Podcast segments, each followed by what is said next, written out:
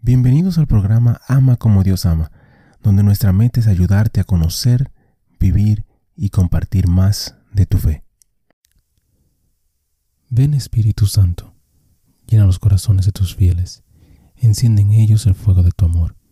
Envía tu Espíritu y todo será creado, y renovarás la faz de la tierra.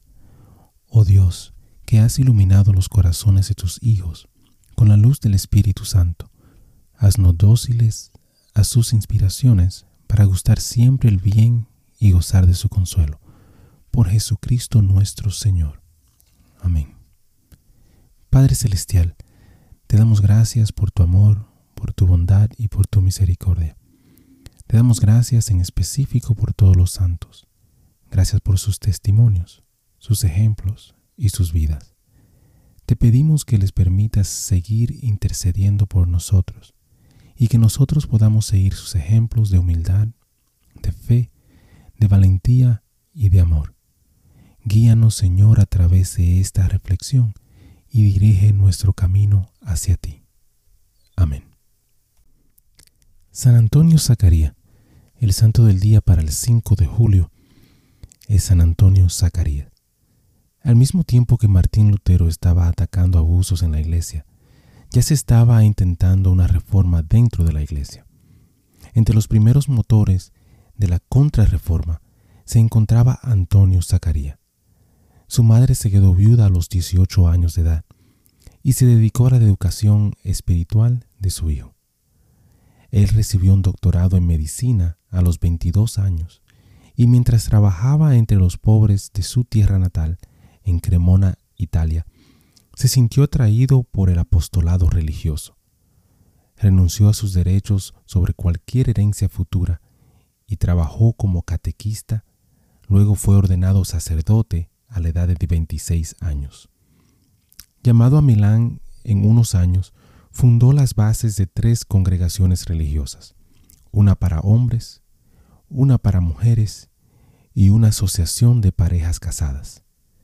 Su objetivo era la reforma de la sociedad que estaba en decadencia en su época, comenzando con el clero, los religiosos y los laicos. Antonio predicó con gran vigor en la iglesia y entre las calles, y realizó misiones populares y nunca se avergonzó de hacer penitencia públicamente. Él alentó innovaciones como la colaboración de los laicos en el apostolado, la comunión frecuente, la devoción de las cuarenta horas y el sonar de las campanas de la iglesia a las tres de la tarde todos los viernes. Su santidad movió a muchos a reformar sus vidas, pero con todos los santos también movió a muchos a oponerse a él. Dos veces su comunidad tuvo que someterse a una investigación religiosa oficial y las dos veces fue exonerada.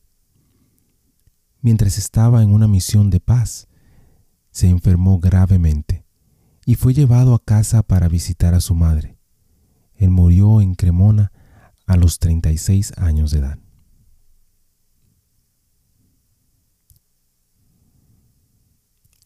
Reflexión. Necesitamos muchas veces garantía de perdón, alivio de las ansiedades existenciales y de la conmoción futura. Pero aún necesitamos profetas que se pongan de pie y nos digan, si decimos no tenemos pecado, nos engañamos a nosotros mismos y la verdad no está en nosotros. San Antonio Zacarías era uno de estos profetas que denunciaba el pecado. Hermano y hermana, ahora te pregunto, ¿y tú en tu vida te atreves a denunciar el pecado? Muchísimas gracias por escuchar el episodio. Eh, te pido y te invito a que si te gustó el programa, si te gustó el episodio, si te gustó eh, la charla, que lo compartas. De igual manera te pido y te, te ruego que ores por nosotros, que ores por este ministerio. Y que si te gusta también que puedas buscar en nuestra página, visita nuestra página amacomodiosama.com, nuevamente amacomodiosama.com, para encontrar artículos, canciones y oraciones, las cuales espero en Dios que te ayuden a conocer, a vivir y a compartir tu fe. Bendiciones, que Dios te acompañe hoy y siempre.